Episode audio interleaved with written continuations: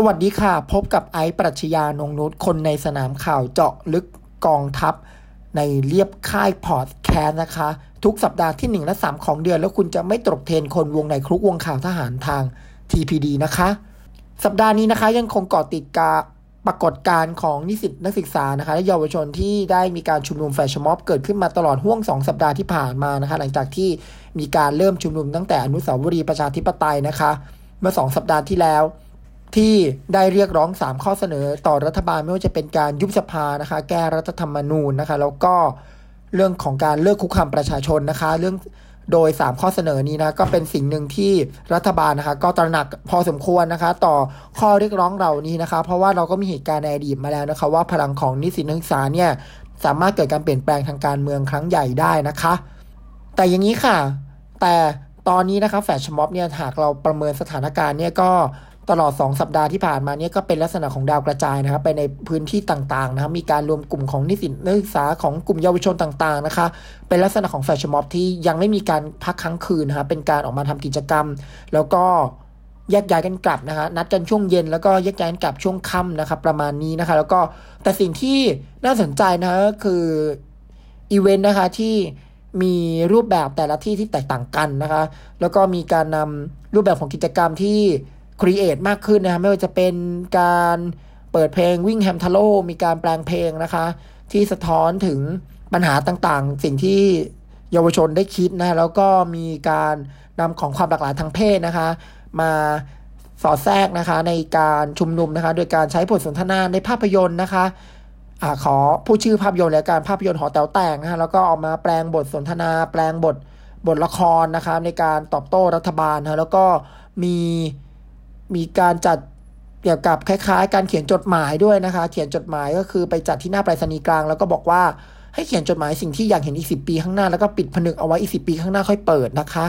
แล้วก็มีภาพของการชุมนุมที่มีการใช้อุปกรณ์อะไรต่างๆ มากขึ้นด้วยนะคะไม่ว่าจะเป็นล่าสุดนี้ก็เป็นเกี่ยวกับการการเมื่อวานนี้นะเกี่ยวกับเป็นลักษณะคล้าย ๆ กับ เสกคาถาอะไรต่างๆนี้นะคะ ก็เป็นภาพอีเวนต์ของเยาวชนนะคะที่พยายามมีสีสันที่ใส่ลงไป ก็แน่นอนว่าสิ่งเหล่านี้เนี่ยก็จะต้องถูกบันทึกเอาไว้เป็นทางประวัติศาสตร์นะว่ายุคหนึ่งเนี่ยมีการชุมนุมที่มีการใส่เลยนะรูปแบบของความคิดสร้างสารรค์อะไรเงี้ยลงไป แน่นอนว่าพอยต์ใหญ่ของการชุมนุมเนี่ยก็คือสามข้อเรียกร้องนะคะคือยุบสภาแก้รัฐธรรมนูญ แล้วก็เลือกคุกคามประชาชนแต่อย่างนี้ค่ะ แต่อย่างนี้ค่ะ แต่กิจกรรมตอนนี้เนี่ยยังคงเป็นเพียงแฟชม็อบยังไม่มีการพักค้างคืนนะคะแม้ว่าแม้ว่าจะถึง 2 สัปดาห์แล้วนะคะหลังจากที่ทางกลุ่มเยาวชนปลดแอกเนี่ยได้ขีดเส้นกับรัฐบาลไว้ว่าจะมีการยกระดับการชุมนุมแต่ล่าสุดนะคะล่าสุดเนี่ยก็ยังคงเป็นเพียงการยกระดับในแง่ของการไม่ได้มีเพียงแค่เยาวชน แล้วก็เป็นกลุ่มเยาวชนที่แปลงมาเป็นกลุ่มประชาชนปลดแอกนะแต่ว่าก็ยังไม่ได้มีการชุมนุมใหญ่หรือการออกมา พูดถึงว่าจะยกระดับถึงการพักครั้งคืนมากน้อยอย่างไร อันนี้เนี่ยต้องเป็นสิ่งที่จับตามองต่อไปนะครับ เพราะว่ารัฐบาลเนี่ยก็มองเห็นถึงสัญญาณนี้ดีนะครับ เพราะในอดีตก็เคยมีสัญญาณอย่างนี้มาก่อนนะก็ได้มีความเคลื่อนไหวสำคัญในสภานะคือให้สสในสภาที่เป็นตัวแทนของประชาชนนะคะ มาถกแถลงกันไปเมื่อประมาณสัปดาห์ที่เกิดเหตุการชุมนุมทันทีทันใดนะแล้วก็มีการนำมาสู่การตั้งกรรมธิการรับฟังความเห็นนักศึกษานะคะ แน่นอนว่า ก็ได้มีการเลือกประธาน แล้วก็คณะกรรมการมาเป็นที่เรียบร้อยแล้วนะคะ ก็ได้ชื่อคุณพาราดอนนะคะปริศนานันทกุลนะคะสสพักภูมิใจไทยนะคะ ขึ้นเป็นประธานนะคะ แล้วก็มีรองประธานก็คือคุณรงบุญสวยขวัญนนะคะ เป็นรองประธานคนที่ 1 แล้วก็คุณอิสระเสรีวัฒนกุลนะคะ เป็นรองประธานคนที่ 2 คุณธนิการพรพงษาโรธประธาน รองประธานคนที่ 3 นะคะ แล้วก็มี คุณสุนัฐถาโรสถาพรพิพัฒน์เป็นรองประธานคนที่ 4 คุณสิริพงษ์อังคาสกุลเกียรติเลขานุการนะเป็นเลขานุการแล้วก็คุณกรวีปริศนานันทกุลกับหมอเอนะคะคณวัฒจันทรลาวันนะคะเป็นโฆษกส่วนใหญ่เนี่ยเราหากดูจากรายชื่อนะคะ ก็จะเป็นผู้ที่เป็นสสนะคะแล้วก็ผู้ที่สมัครรับเลือกตั้งแต่ก็ไม่ได้เป็นสสนะแต่โดยส่วนใหญ่แล้วเนี่ยก็จะเป็น คนรุ่นใหม่นะคะ หากดูจากอายุเนี่ยก็น่าจะอายุเออประมาณสัก 30ถึง40 ต้นๆนนะคะก็ยังเป็นคนรุ่นใหม่นะคะที่เป็นคนที่มีประสบการณ์นะคะเป็นคนที่ผ่านประสบการณ์การทำงานต่างๆ มาทั้งงานภาคเอกชน หรือว่างานทางการเมืองมานะคะแล้วก็ผ่านงานอะไรต่างๆมา แต่ว่าก็เป็นคนที่เป็นคนรุ่นใหม่ คือก็เท่าทันรู้ทันเทคโนโลยีเข้าใจเด็กที่ออกมาเรียกร้องการชุมนุมถือว่าเป็นรายชื่อที่ ที่โอเคนะคะสำหรับดิฉันเอง เพราะว่าเป็นคนที่อยู่ระหว่างรอยแกลบนะคะระหว่างคนรุ่นใหม่กับคนรุ่นผู้ใหญ่นะคะ คนรุ่นผู้ใหญ่จะอายุประมาณ 40 ตอนไป 50 ไปแล้วหรือ 60 ไปแล้วนะคะ แต่อันนี้เนี่ยก็เป็นช่องแกลบเป็นบุคคลที่เอาง่ายมีทั้งเท่าทันเทคโนโลยีแล้วก็มี Data มีประสบการณ์นะถือว่าอาก็ต้องให้เวลาในการทำงานนะครับ เพราะว่าคุณกรวีนะคะ ก็ได้ลงมาแถลงข่าวนะคะ ว่าคุณกรวีก็บอกว่า คุณกรวีก็บอกว่าการรับฟังความเห็นนะคะเป็นเรื่องเร่งด่วนนะคะมีกรอบการทำงานหมด 3 เดือนนะคือ 90 วันนะคะ หากดำเนินการไปแล้วได้ประมาณ 30-45 วันคือประมาณเดือนครึ่งหรือครึ่งทางนะคะก็จะเป็นเรื่องที่ดีที่จะต้องนำมาสู่การที่ รับฟังความคิดเห็นให้ได้อย่างกระชับทันเวลานะคะ ไม่ก็แล้วยืนยันว่าไม่ใช่การเตะถ่วงเวลา แล้วก็หากไปถึงครึ่งทางเนี่ยก็ต้องจะต้องนำเรื่องนี้เข้าสู่สภาใหญ่ด้วยนะคะนี้เนี่ยเพื่อให้มีการถกแถลง แล้วก็ได้มีการชี้แจงความคืบหน้าอะไรต่างๆ ในส่วนของกรรมธิการรับฟังความเห็นของนิสิตนักศึกษานะคะ อันนี้เนี่ย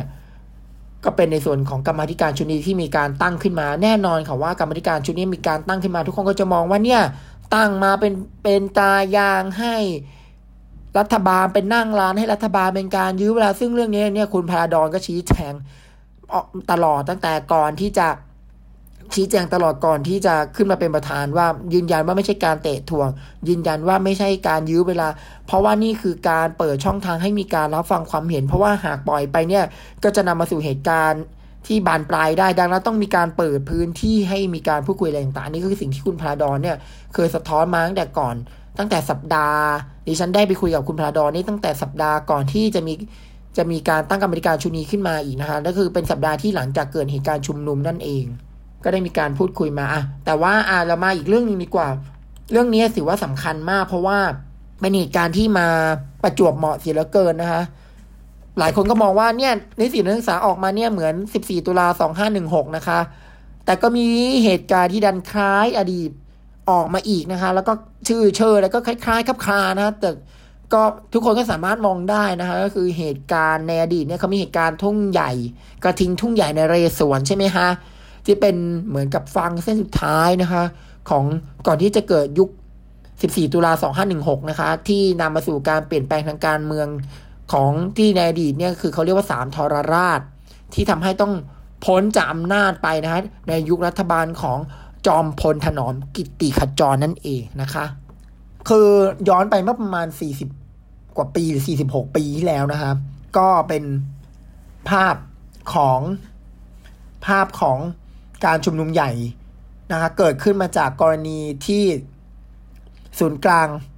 นิสิตนักศึกษาแห่งประเทศไทยนะคะแล้วก็ชมรมอนุรักษ์สีสถาบันนะคะ ได้พิมพ์หนังสือบันทึกรับจากทุ่งใหญ่นะเดี๋ยวดิฉันจะย้อนเหตุการณ์ทุ่งใหญ่ให้ฟังนิดนึง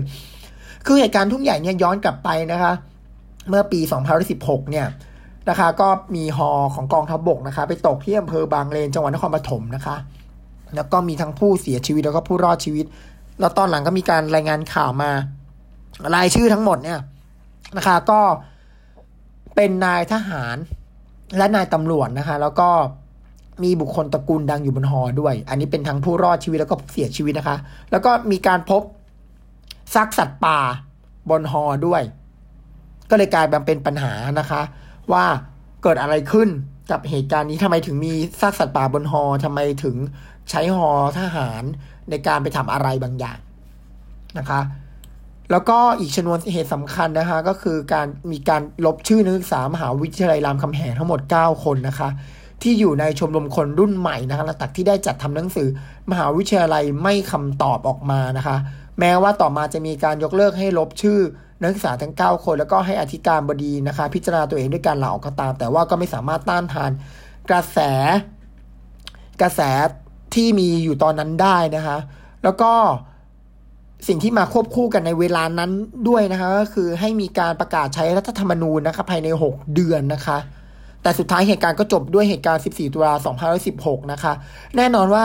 เหตุการณ์กระทิงทุ่งใหญ่นะคะ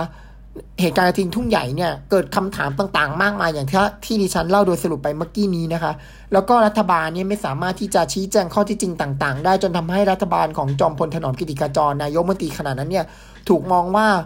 ปกป้องคนผิดหรือไม่นะคะ อันนี้เนี่ยก็เลยทำให้เกิดปัญหาขึ้นมา แล้วรวมทั้งมีการพูดถึงพาหนะที่ใช้ไปคือฮอของกองทัพบบก อันนี้เนี่ยจะชี้แจงต่อสังคมอย่างไร ซึ่งสิ่งเหล่านี้ที่ไม่มีความชัดเจนเนี่ยนำมาสู่ การลุกฮือของนิสิตนักศึกษาและประชาชนที่ได้ทราบข่าวเหล่านี้นะคะ สิ่งเหล่านี้เนี่ยเหมือนจะเป็นภาพเหมือนจะเป็นภาพที่สะท้อนกลับมาในยุคปัจจุบันนะคะก็มีการมานำมาเปรียบเทียบกับเหตุการณ์กระทิงทองหล่อนะคะ กระทิงทองหล่อนะคะก็พูดถึงเกี่ยวกับว่าเหตุการณ์กระทิงทองหล่อในปัจจุบันนี้ที่เราตามกันอยู่เนี่ยเราก็จะเห็นว่ามีหลายสิ่งหลายอย่างที่สังคมยังเกิดข้อกังขาหลายสิ่งหลายอย่างที่สังคมตั้งคำถามก็ยังไม่ได้รับคำตอบหลายสิ่งหลายอย่างที่ดูแล้ว ทำให้เกิด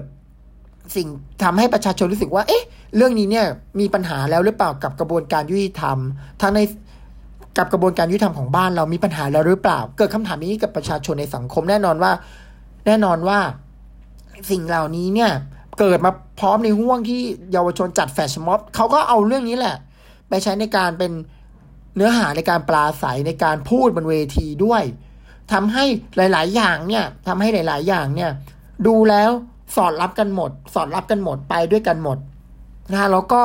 ไปด้วยกันหมดเหมือนเหตุการณ์เมื่อ 46 ปีที่แล้วพอดเรื่องคล้ายๆกันเลยนะคะ แล้วอย่าลืมว่าเหตุการณ์กระทิงทองหล่อเนี่ยมาเกิดหลังจากเหตุการณ์ VIP โควิด VIP โควิดคือใครย้อนกลับไปอีกนะครประมาณ 2-3 สัปดาห์ก่อนเนี่ย ก็คือกรณีของทหารอียิปต์นะคะ แล้วก็เออคณะหรือเป็นเรื่องของกลุ่มคณะทูต นะคะ ครอบครัวญาติของคณะทูตที่มาพักที่แถวย่านสุขุมวิทโดยที่ไม่ต้องกักตัวในสเตทควอนทีนนะคะ แต่ว่ากรณีของที่ร้ายแรงสุดคือกรณีของทหารอียิปต์เพราะว่าหนึ่งใน เพราะว่าพบว่ามีผู้ติดเชื้อหนึ่งคน แล้วผู้ติดเชื้อนั้นเนี่ย ก็อยู่ในคณะเนี่ยสามสิบกว่าคนเนี่ยก็ไปเดินห้างนะคะ ไปเดินห้างที่ระยอง คนก็แตกตื่นกันทั้งจังหวัดระยองเลยนะคะ ทำให้ถูกรัฐถูกมองว่าเนี่ย เป็นข้อบกพร่องของรัฐ ที่จะทำให้คนเดือดร้อนกันหมด บอกว่าประชาชนอย่าอย่ากาตก แต่รัฐกาตกเสียเองนะคะ หมอทวีสินนายกมนตรีออกมาแถลงข่าวก็ต้องกล่าวขอโทษ แล้วก็กล่าวแสดงรับผิดชอบว่าสบคเนี่ยต้องรับผิดชอบ แต่ประเด็นคือเหตุการณ์เกิดเป็นแล้ว ก็กลายมาเป็นว่าเหตุการณ์นี้เนี่ยมาซึ่งกรณีที่นายกเนี่ยจะต้องไปลงพื้นที่จังหวัดระยอง แน่นอนท่านนายกก็ต้องไปลงไปเพื่อ เพื่อติดตามการแก้ปัญหาเพื่อฟื้นฟูพื้นที่ในแง่ของนายกลงมาอาจสร้างความเชื่อมั่นอะไรต่างๆ แล้วก็ขอโทษประชาชนในพื้นที่ แต่การลงของนายกครั้งนั้นเนี่ยมีนักศึกษาสองคนนะคะ คือน้องไม้กับน้องนนท์ไปถือป้ายประท้วง ไปถือป้ายประท้วงตอนรับนายกเลยประท้วงต้อนรับเลยเนี่ย ก็มีเจ้าที่ตำรวจคุมตัว นั่นแหละค่ะ นั่นแหละค่ะชนวนเลย คุมตัวปุ๊บ เกิดกระแสในโซเชียลเท่านั้นแหละ เกิดการอีกสองสาวันต่อมาเกิดการชุมนุมที่อนุสาวรีย์ประชาธิปไตยไงคะเพราะตอนนั้นเนี่ยคนกำลังเดือดกำลังโกรธ โกรธกับอะไร โกรธกับว่าทำไมรัฐบาลถึงปล่อยให้เกิดขึ้น เดชบุญไม่มีใครเป็นโควิดที่ระยองนะ เดชบุญมาก ไม่มีคนไทยคนไหนเป็นโควิด แล้วก็ทหารยียิปที่ตรวจพบก็กลับไปแล้วนะคะ ที่มาทรานสิตเติมน้ำมันเนี่ยทหารเนี่ยก็กลับไปแล้ว โชคดีนะคะ แต่สิ่งเหล่านี้ประมาทไม่ได้เรากำลังสู้กับสิ่งที่มองไม่เห็นก็คือไวรัส อย่าได้ประมาทเป็นศัตรูที่เรามองไม่เห็นนะคะแต่สิ่งเหล่านี้สะท้อนอะไร สิ่งเหล่านี้ที่ฉันไล่เหตุการณ์มาเนี่ย สะท้อนถึงสิ่งที่ มีบุคคล VIP มีบุคคลที่เป็นอภิสิทธิ์ชนในสังคมเกิดขึ้น พอเกิดเหตุการณ์นี้ขึ้นมาเนี่ย คนเขาก็รู้สึกกังขา คนเขารู้สึกว่า คนเขารู้สึกว่าเขาก็เขาก็ไม่โอเคสิ่งที่เกิดขึ้นแน่นอนว่าเขาพูดถึงความอายุติธรรมเขาพูดถึงความไม่แฟร์เขาพูดถึงสิ่งเหล่านี้มันเป็นเชื้อไฟของความโกรธพอเป็นเชื้อแห่งความโกรธแล้วก็เห็นคนกลางๆในสังคม ไม่แดงไม่เหลืองไม่ส้ม ไม่อะไรเลยเนี่ยเขาก็ออกมาพูดถึงประเด็นนี้ คือมันข้ามเรื่องการเมืองไปแล้ว มันข้ามเรื่องแดงเหลือง ส้มมันข้ามเรื่องว่าตัวบุคคลมันข้ามเรื่องความคิดความอ่านทางการเมืองมันข้ามไปแล้ว แต่มันไปสู่จุดที่เรียกว่าความยุติธรรมที่คนในสังคมมันเห็นร่วมกันว่า เนี่ยสิ่งนี้คุณทำไม่ถูกต้อง อันนี้เนี่ย อันตรายสำหรับรัฐบาลนะฮะซึ่งในดีก็มีมาแล้ว แน่นอนว่ากรณีที่เราพูดไปก่อนหน้านี้เนี่ย ก็คือกรณีของ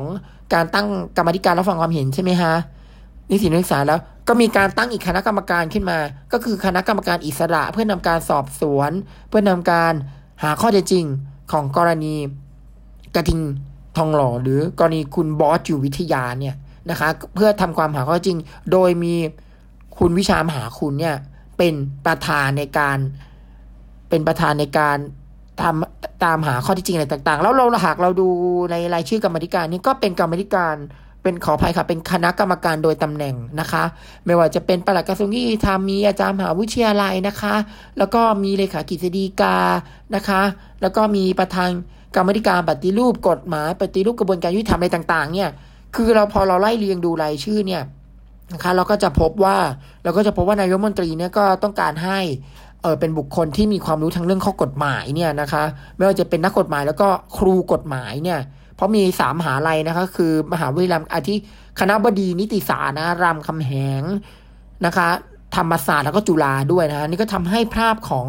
คณะกรรมการชุดนี้เนี่ยเป็นคณะกรรมการอิสระนะแล้วก็มีความน่าเชื่อถือในแง่ของบุคคลที่มานั่งกรรมธิการนั่งคณะคณะกรรมการอิสระชุดนี้นะคะ ซึ่งแน่นอนว่าก็มีการประชุมไปเมื่อวานนี้นะคะ โดยที่ทำเนียบรัฐบาลโดยอาจารย์วิชามหาคุณได้นำประชุมไปแล้วนัดแรกนะคะ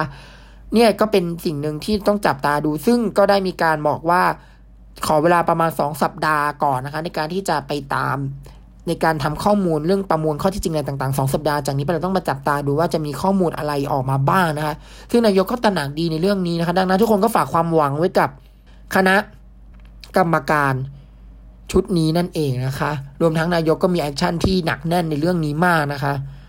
ยืนยันว่าผิดคนผิดจะต้องได้รับโทษ ก็ว่าไปตามข้อเท็จจริงพยานหลัก หลักฐานเรื่องซึ่งเรื่องนี้ท่านนายกเนี่ยหนักแน่นพอสมควรนะต้องมาดูว่าความหนักแน่นนี้เนี่ย จะมีผลสรุปเป็นอย่างไรสังคม คลาย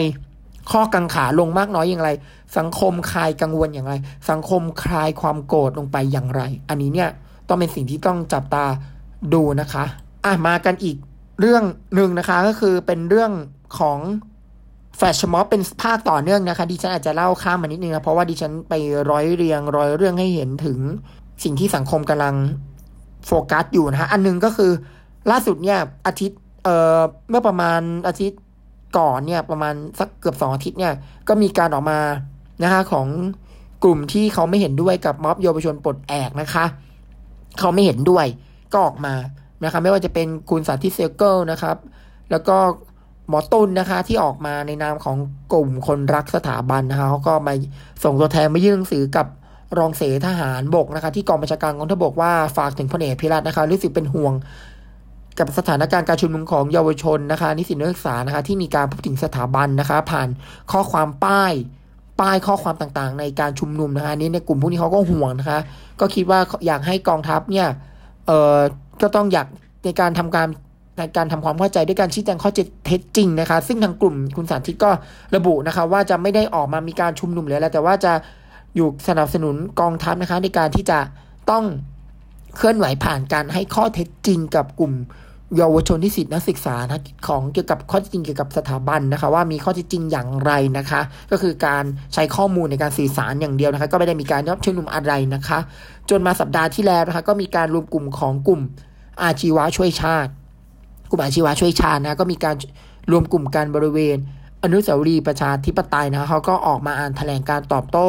กลุ่มเยาวชนปลดแอกนะคะ ที่มีการชุมนุมการเรียกร้อง 3 ข้อ ซึ่งทางกลุ่มเยาวอาชีวะช่วยชาติก็ไม่ได้ขัดข้อง 3 ข้อเสนอนั้นนะคะ ที่จะนำไปสู่ประชาธิปไตยอะไรต่างๆ ก็ไม่ได้ขัดข้อง แต่เห็นถึงข้อความหรือป้ายต่างๆ ที่เกิดขึ้นในการชุมนุมแล้วรู้สึกมีความเป็นห่วงต่อสิ่งเหล่านี้นะคะว่าจะเป็นการ ต่อต้านหรือมาล้มล้างสถาบันหรือเปล่า อันนี้เนี่ยก็เป็นทางกลุ่มเยาวกลุ่มอาชีวะช่วยชาติได้อ่านแถลงการมานะคะ แล้วก็บอกว่าพอตอนที่สื่อไปให้ให้สัมภาษณ์สื่อเนี่ยสื่อว่าจะถามว่าจะมีการเคลื่อนไหวอะไรอย่างไรไหมสื่อก็เขาก็ไม่ได้ระบุนะครับว่าเขาจะเคลื่อนไหวหรือไม่อย่างไรเขาบอกว่าอยู่ที่สถานการณ์ในอนาคตนะฮะแน่นอนว่าการเกิดกลุ่มอาชีวะช่วยชาติเนี่ยหลายคนเขาก็ไปขุดภูมิหลังนะคะว่าเออ เพจที่เกิดขึ้นนั้นมีความเชื่อมโยงกับใครนู่นนี่นั่นอย่างไรเขาก็ไปมองว่าเออมีความเชื่อมโยงกับกลุ่มกปปสหรือเปล่า มีความเชื่อมโยงกับพรรคการเมืองที่เป็นพรรคพรรคการเมืองของพรรคเอ่อรวมพลังรวมอะไรนะ รวมพลังประชาชาติไทยหรือเปล่ารวมพลังประชาชาติไทยหรือเปล่านะคะ เพราะว่าเป็นอดีตผู้สมัครสอสอนี่ก็มีการโยงกันไปถึงจุดตรงนั้นนะคะ ซึ่ง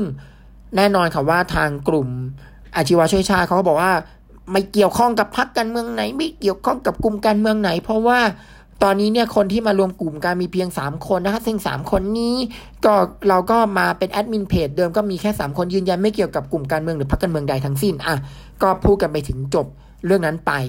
นะคะ แต่ว่าอย่างนี้ค่ะ มีสัญญาณเตือนมาจากหลาย ๆ คนดิฉันก็ได้มีโอกาสไปคุยกับคนมานะคะ เรื่องนี้พอสมควรนะดิฉันได้คุยมีโอกาสที่คุยกับคุณจตุพร ผมพันนะคะ ประธานนปช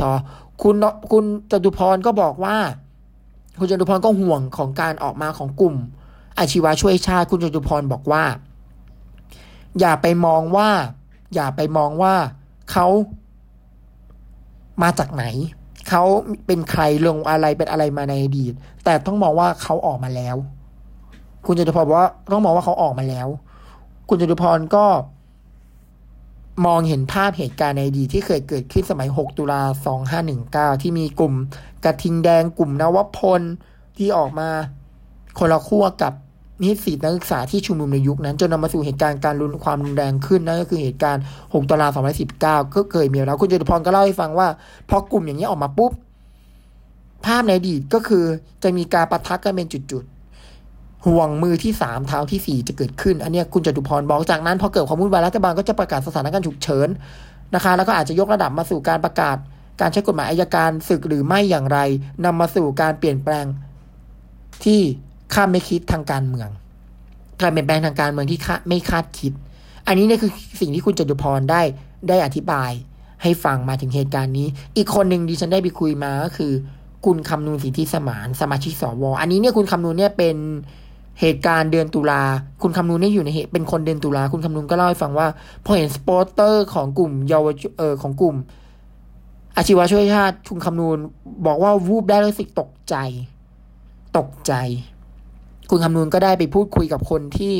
อยู่ในวงการอาจจะมีข้อมูลต่างๆ คุณเยาวชนก็บอกว่าคุณคำนูนก็บอกว่า ก็คลายกังวลคลายจะคลายกังวลลงไป เพราะว่าการออกมาของกลุ่มเยาวชนเออของกลุ่มขับไพ่ขาของกลุ่มอาชีวะช่วยชาติเนี่ย ไม่ได้เป็นการชุมนุมที่ยืดเยื้อหรือครั้งคืน เป็นเพียงออกมาแถลงการแล้วก็กลับ แต่คุณคำนุนก็บอกว่าไม่อยากจะให้เกิดภาพเหตุการณ์ 6 ตุลาคม 2519 เพราะเป็นภาพที่เป็นบาดแผลลึกของคนในสังคมนะคะ เป็นบาดแผลลึกของคนในสังคม คืออย่างนี้ค่ะ คืออย่างนี้ค่ะ คุณคำนุนก็ได้เล่าย้อนอดีตให้ฟังนะคะ ถึงเหตุการณ์ในอดีต คุณคำนุนก็บอกว่าสมัย 14 ตุลา 2516 เนี่ยเราก็จะเห็น เราก็จะเห็นถึงเอ่อ ขบวนการของนิสิตนักศึกษาและอาชีวะเนี่ยไปได้กันได้ ก็เรียกร้องกันจนนำมาสู่การมีประชาธิปไตยในยุคนั้นนะคะ แต่คุณคำนวณก็ชี้จุดจุดตัดที่สำคัญก็คือ จุดตัดสำคัญเนี่ยมาเกิดขึ้นหลังเหตุการณ์ 14 ตุลา 2516 คือวัฒนธรรมเอ่อในการเคลื่อนไหวอะไรต่างๆ ในยุคนั้นมันเปลี่ยนไป ก็ทำให้นิสิตนักศึกษาเนี่ยแยกกับแยกจากกลุ่มอาชีวะแยกออกไปนะคะ จากนั้นเมื่อปี 19เนี่ยก็แน่นอนว่า ความเคลื่อนไหวทางการเมืองเนี่ยเข้มข้นขึ้นปี 19 เช่น กลุ่มนิสิตนักศึกษาก็ถูกมองว่าเป็นพวกชังชาติ แล้วก็มีความคิดล้มล้างสถาบันอันนี้ก็สิ่งที่นักศึกษานิสิตนักศึกษาในยุคนั้นโดนกล่าวหาในข้อหานี้นะคะแล้วก็สิ่งที่เกิดขึ้นก็คือมีการตั้งกลุ่มนวพลกระทิงแดงขึ้นมาในยุคนั้น แน่นอนยุคนั้นก็คุณคำนุนก็ระบุว่าเป็นเป็น เออเดี๋ยวดิฉันขอแป๊บหนึ่งนะครับขอดูชื่อ เป็นส่วนของ ก็เป็นในส่วนของพลตรีสุดสายหัสดินพลตรีสุดสายหัสดินเนี่ย ก็เป็นผู้ที่มีการตั้งกลุ่ม กระทิงแดงขึ้นมานะคะ กลุ่มกระทิงแดงขึ้นมาโดย ตอนนั้นเนี่ยพลตรีสุดสายเนี่ยนะคะ ก็เป็นนายทหารอยู่ในกอรมนก็มีการตั้งกลุ่ม เอ่อกระทิงแดงกลุ่มนวพลขึ้นมาในยุคนั้น แน่นอนว่านำมาสู่การ ปะทะกับนิสิตนักศึกษาในยุคเหตุการณ์นั้นนั่นเองที่เราก็เห็นในการภาพในอดีตอยู่แล้ว ซึ่งก็เป็นบาดแผลที่ลึกนะคะ จนมาถึงปัจจุบันนะคะ แต่อย่างนี้ค่ะ สิ่งเหล่านี้เนี่ยจะต้องจับตามองต่อไปก็คือ สิ่งที่สังคมกังวลคือจะมีเหตุการณ์ม็อบชนม็อบม็อบชนม็อบหรือไม่ ซึ่งเหล่านี้เนี่ยเหตุการณ์เนี่ยถ้าถึงจุดนั้นจริง ๆ เนี่ยก็จะเป็นจุดเปลี่ยนสำคัญของรัฐบาลแน่นอนว่า ทางรัฐบาลนี้ก็พยายามที่จะ ไม่ให้เกิดเหตุการณ์นั้นขึ้น และที่สำคัญก็คือรัฐบาลก็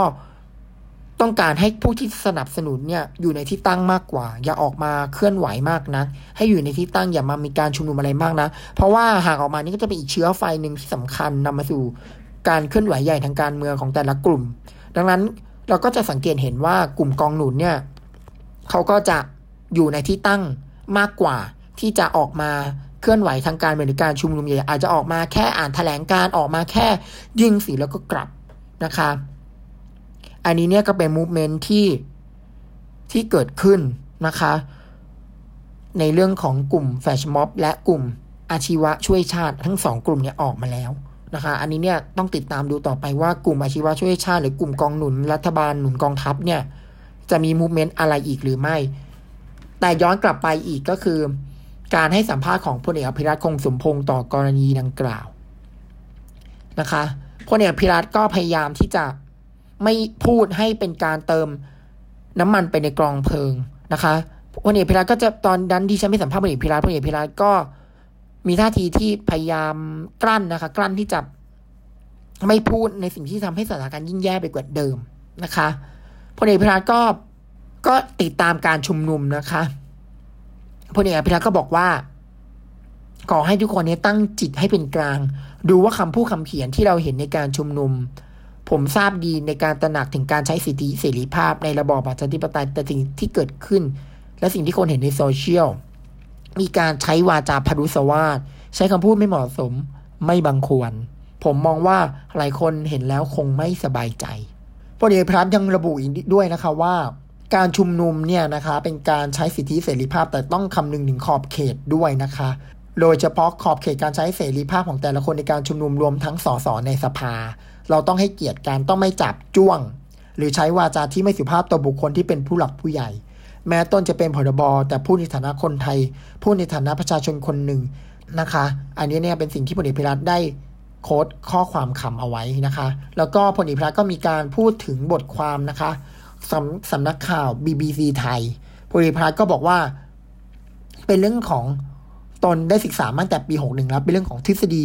สมคบคิดหรือเปล่าในกรณีที่เกิดขึ้นนี้นะคะ เป็นเรื่องของทฤษฎีสมคบคิดหรือเปล่า ก็บอกว่า ฝากให้ทุกคนไปดูเพราะเกี่ยวข้องกับหลายภาคส่วน และมองว่าปัจจุบัน และมีการดำเนินการอย่างเป็นระบบ มีการดำเนินการอย่างเป็นระบบ และเป็นกระบวนการคล้ายกับทฤษฎีสมคบคิด มีหลายคนพยายามอธิบายความหมายในทฤษฎีสมคบคิด ซึ่งข้อมูลของสำนักข่าว BBC ไทยเนี่ยมีการพูดถึงนิสิตนักศึกษา ผู้มีความรู้นะคะ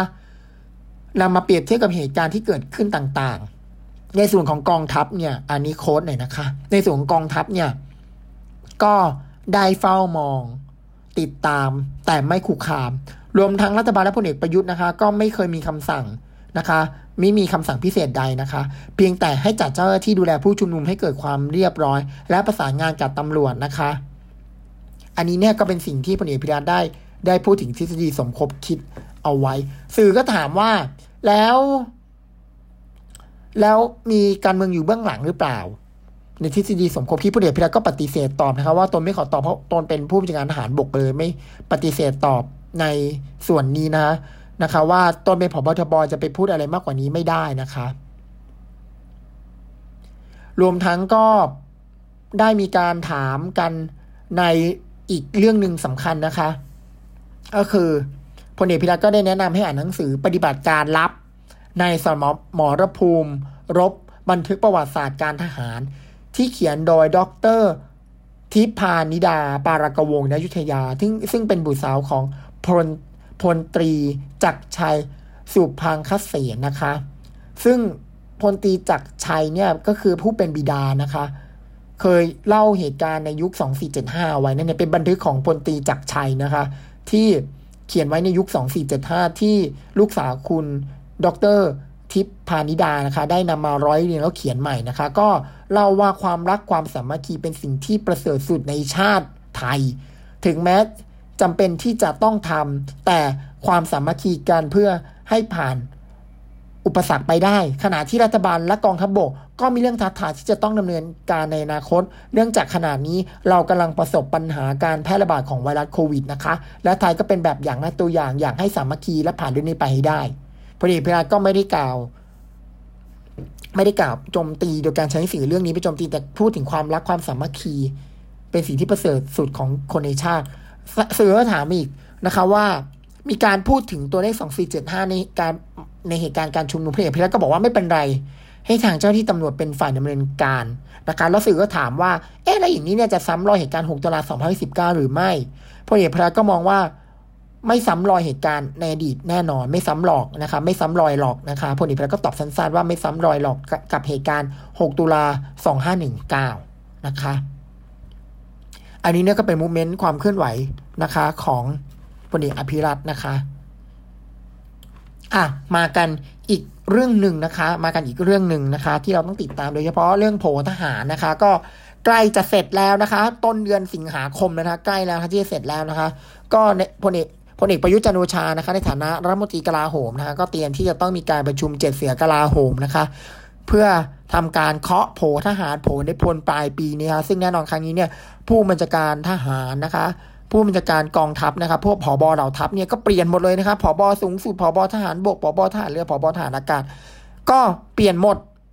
เลยนะคะ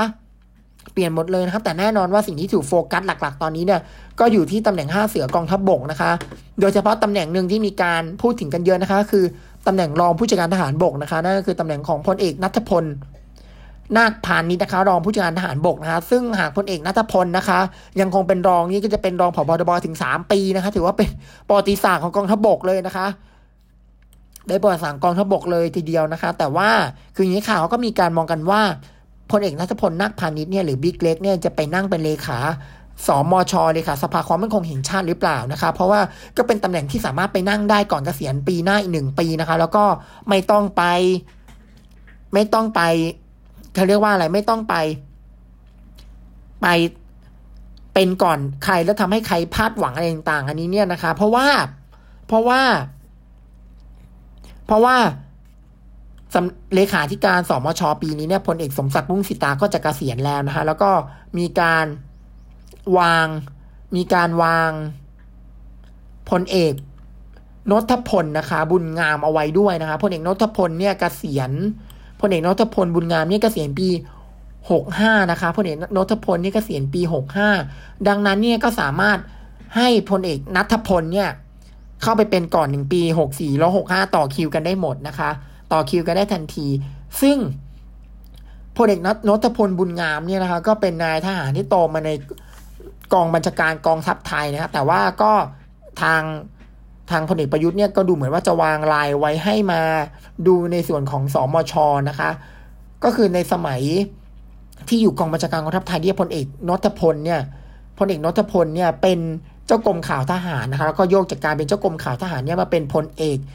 มาขึ้นยศพลเอกเป็นที่ปรึกษาพิเศษที่สำนักงานปลัดกระทรวงกลาโหมนะคะ แล้วก็มาช่วยราชการที่สภาความมั่นคงแห่งชาติ เพื่อเตรียมที่จะนำขึ้นมาเป็นเลขาธิการสมชนะคะ แต่ว่าพอเกษียณหกห้าปุ๊บพลเอกนัทพลเกษียณหกสี่เขาก็มองกันว่า เอ๊ะ หรือพลเอกนัทพลจะมาเป็นก่อนหนึ่งปีแล้วให้พลเอกนทพลบุญงามเนี่ยมาเป็นปีอีกมาเป็นปีต่อไปแล้วปีของเขาก็เกษียณพอดีเลยวางคิวได้พอดีเป๊ะเป๊ะเป๊ะเป๊ะทุกอย่างนะคะ ถามว่าถามว่าแล้วแอแล้วพลเอกนัท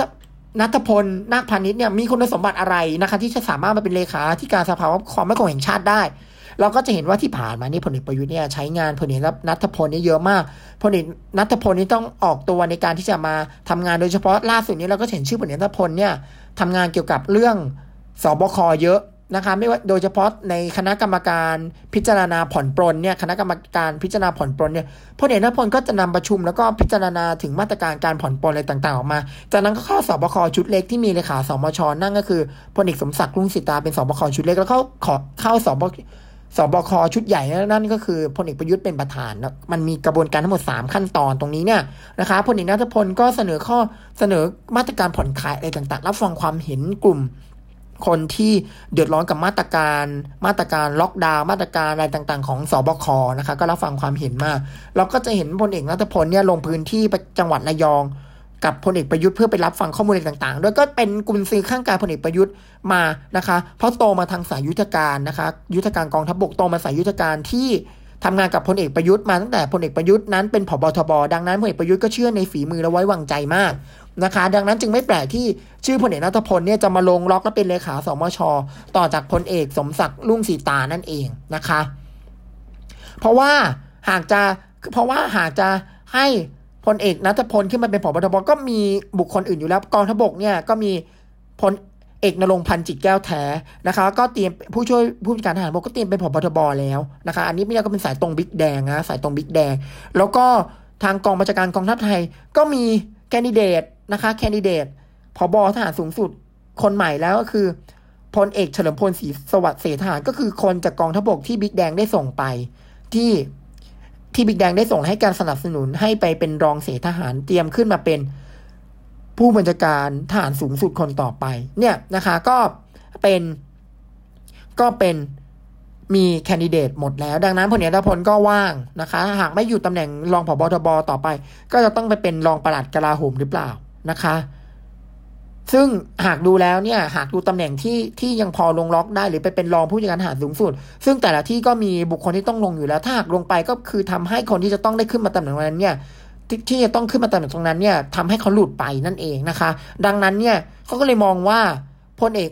นัทพลเนี่ยต้องมาอยู่เลขาสมชแล้วแหละ เพราะเป็นตำแหน่งที่ลงล็อกพอดีแล้วไม่ต้องไปทำให้ใครต้องผิดหวังโลกหัก แต่พลเอกนัทพลจะอยากมาหรือเปล่า อันนี้คือคำถาม จะอยากมาหรือเปล่า อันนี้เนี่ยคือคำถามนะคะ ว่าพลเอกนัทพลจะ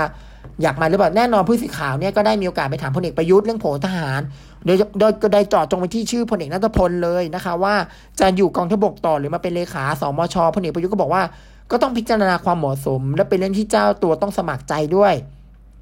ซึ่งการปรับย้ายไม่จำเป็นต้องขอความเห็นจากสื่อนะคะ ต้องการอันนี้ท่านนายกก็เน็บสื่อว่าเนี่ยไม่ต้องมาถามนะสื่อไม่ต้องมาถามไม่ต้องการความคิดเห็นอะไรต่างๆ แค่บ้านเมืองวุ่นวายก็พอแล้วอะสรุปเบสเสร็จนะ เรื่องพลเอกพลนี่พลเอกประยุทธ์บอกว่าต้องดูความเหมาะสม แล้วก็เป็นเรื่องของเจ้าตัวต้องดูความสมัครใจด้วยแหมแต่ท่านท่านนายก ถ้าท่านนายกไปขอล่ะ ไปขอพลเอกนัทพลล่ะว่า ให้พลเอกนัทพลมาเป็นเลขาสมชอะพลเอกนัทพลจะกล้าขัดหรือเปล่าว่า ผมต้องการหรือผมไม่ต้องการ นั่นน่ะสิหรือว่าสุดท้ายแล้วพลเอกนัทพลจะเป็นห้าเสือทบต่อไป แต่ประเด็นคือถ้าพลเอกนัทพลเป็นห้าเสือทบต่อไปตำแหน่งในห้าเสือทบจะจัดจะจัดได้ลงตัวไหมเพราะว่ากันว่าตอนนี้เนี่ยตำแหน่งห้าเสือในทบก็ยังไม่ลงตัวร้อยเปอร์เซ็นเลย ยังหาคนลงกันได้ไม่ครบเลยนะคะ ยังหายังไม่ลงตัวเลยแล้วจะทำอย่างไรล่ะเนี่ย อันนี้นี่กระแสข่าวเขาบอกมาแว่วๆนะว่ายังไม่ลงตัว ไม่ไม่ลงตัวท่านตำแหน่งของพลเอกนัทพลแล้วยังไม่ลงตัวในตำแหน่งอื่นๆในห้าเสืออีกนะคะ ตำแหน่งผอบทบคนใหม่อะลงตัวแล้ว แต่ตำแหน่งในอีกสี่ท่านอะยังไม่ลงตัวเลยนะคะ อันนี้เนี่ยก็เป็นอีกกระแสข่าวที่มีได้รับมาแล้วจะทำอย่างไรนะคะอะแต่ว่าอีกอันนึงที่จะต้องดูอีกก็คือเขาก็ว่ากันว่าเขาก็เชื่อกันว่าพลเอกนัทพลน่าจะน่าจะตอบรับนะคะ มาเป็นเลขาสมชหนึ่งปีก่อนเกษียณนะคะเขาก็ว่ากันว่าแบบนี้นะคะ ก็ต้องรอดูกันต่อไปนะคะ เพราะว่าหากพลเอกนัทพลตอบรับนะคะ หากนะคะพลเอกนัทพลตอบรับเนี่ยก็จะทำให้ สมชเนี่ยคนในสมชไม่ได้ขึ้นมาเป็นเลขาสมชหลายปีแล้วนะคะ ที่คนในสมชไม่ได้ขึ้นมาเป็นเลขาสมชนะคะโอ้โหหากดิฉันจำได้เนี่ยนะคะ ก็เลขาสมชก็เป็นเก้าอี้ที่ตกมาเป็นของทหารเนี่ยโอ้โหหลายปีนะคะไม่ว่าจะก็อย่างน้อยก็สี่ปีแล้วอะค่ะสี่ห้าปีแล้วค่ะอย่างน้อยก็สี่ห้าปีแล้วค่ะ ไม่ว่าจะเป็นยุคพลเอกทวีปเนตรนิยมนะคะ พลเอกวันรบลักษณะ แล้วก็พลเอกสมศักดิ์รุ่งสีตาหูสามท่านแล้วนะคะ หลายประมาณ4ี่ห้าปีแล้วที่ผ่านมาเนี่ย ก็เก้าอี้เลขาสมชก็อยู่ภายใต้ทหารนะคะ คนในก็ไม่ได้โตนะคะ ก็ทำให้เกิดคำถามต่างๆ กับคนในเลขาสมชถ้าเกิดครั้งนี้อีกเนี่ยเป็นอีกหนึ่งปี ก็ประมาณ 6 ปีได้แล้วนะคะ ที่เก้าอี้เลขาสมชเนี่ยนะคะ ไม่ได้เป็นของคนในสมช ทำให้คนในสมชก็ไม่ได้ขยับแถวนะคะ อันนี้เนี่ยก็เป็นสิ่งที่ต้องติดตามดูกันต่อไปอะสุดท้ายนะคะ เราจะมาประมวลผลนะคะ ประมวลผลช่วงสัปดาห์หรือสองสัปดาห์นี้ที่เราจะต้องมาคุยกันใหม่อีกสองสัปดาห์ข้างหน้ามีเรื่องต้องโฟกัสบ้าง แน่นอนว่าที่ต้องโฟกัสมี 2 ประเด็นหลัก ๆ นะคะ คือการจัด flash mob ของนิสิตนักศึกษานะคะ แล้วก็กรณีของคดีคุณบอสอยู่วิทยานะคะนี่ต้องมาติดตามรอดูกันอีก 2 สัปดาห์ข้างหน้า รวมทั้ง movement ความเคลื่อนไหวทางการเมือง อื่นๆนะคะ ไม่ว่าจะเป็นการปรับคณะรัฐมนตรีนะที่คุณสมศักดิ์เทสุทินนะคะ ได้ออกมาให้สัมภาษณ์ช่วงวันหยุดที่ผ่านมานะคะ ว่าหลังปรับคอรมอนี้เนี่ยจะมี after shock เกิดขึ้นนะคะ จะมี after shock เกิดขึ้นเหตุการณ์ในสภาหนึ่งถึงสองครั้งนะคะ เพราะเปรียบเหมือนคนอกหักนะคะ หากผ่านไปก็จะ